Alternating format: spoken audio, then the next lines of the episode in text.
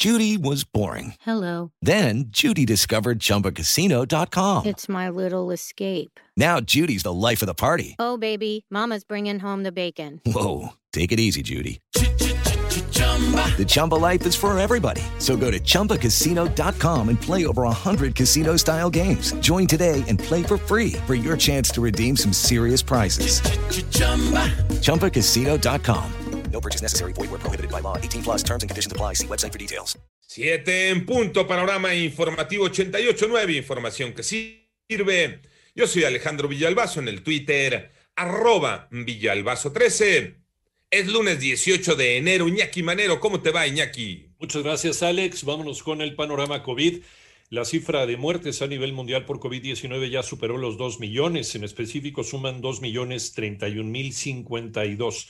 La cifra global de casos, 95 millones 51 mil 894. De estos, 52 millones 332 mil 241 personas se han recuperado y al menos 21 migrantes hondureños que viajan en la caravana migrante rumbo a los Estados Unidos han dado positivo a una prueba de COVID-19, según confirmaron autoridades sanitarias de Guatemala. Y el presidente, el presidente de México informó que nuestro país aceptó que le reduzcan la entrega de vacunas contra COVID-19 para enviarlas a países más pobres con la condición de que después se repongan, como lo propuso la Organización de las Naciones Unidas, a fin de que no haya acaparamiento. Así van las cifras de la pandemia en México. Moni Barrera.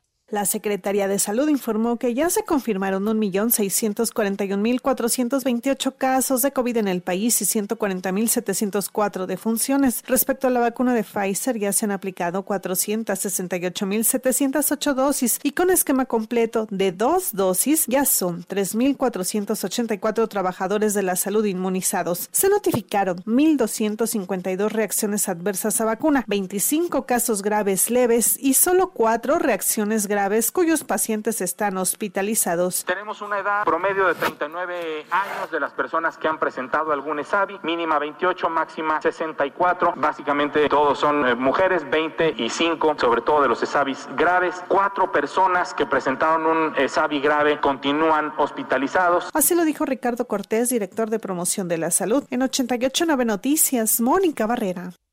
Y recuerda que puedes consultar más acerca de este y otros temas. Por favor, visita nuestra página 889noticias.mx. En el panorama nacional, luego de la exoneración del general Salvador Cienfuegos y la publicación del expediente, el Departamento de Justicia de los Estados Unidos acusó al gobierno de México de violar el Tratado de Asistencia Legal Mutua establecido entre ambas naciones.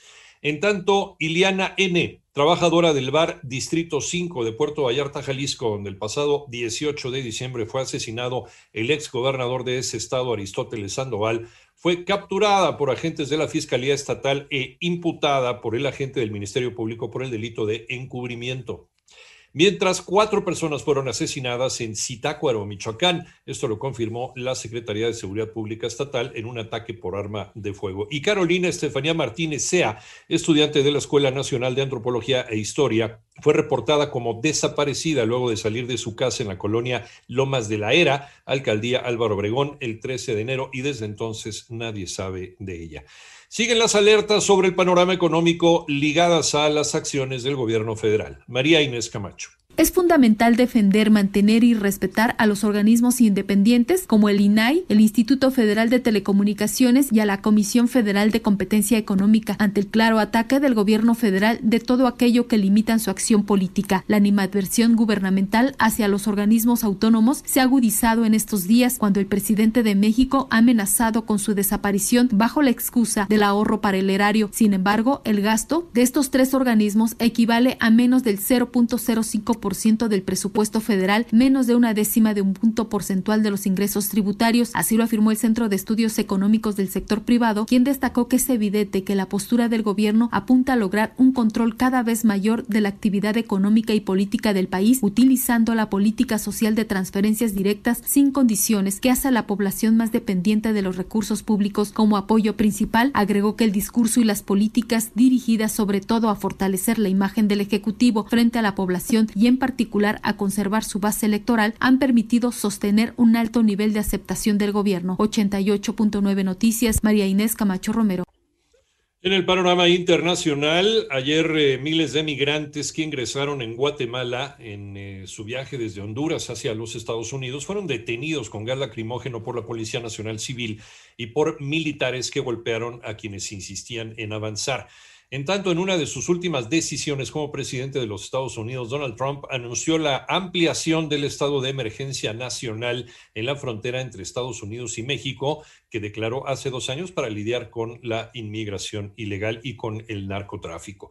Y la policía rusa detuvo al opositor Alexei Navalny a su llegada al aeropuerto de Moscú cuando se disponía a pasar el control de pasaportes. El crítico de Vladimir Putin regresaba de Alemania tras recuperarse de un caso de envenenamiento, dicen supuestamente por causa de alguien en el gobierno de Rusia.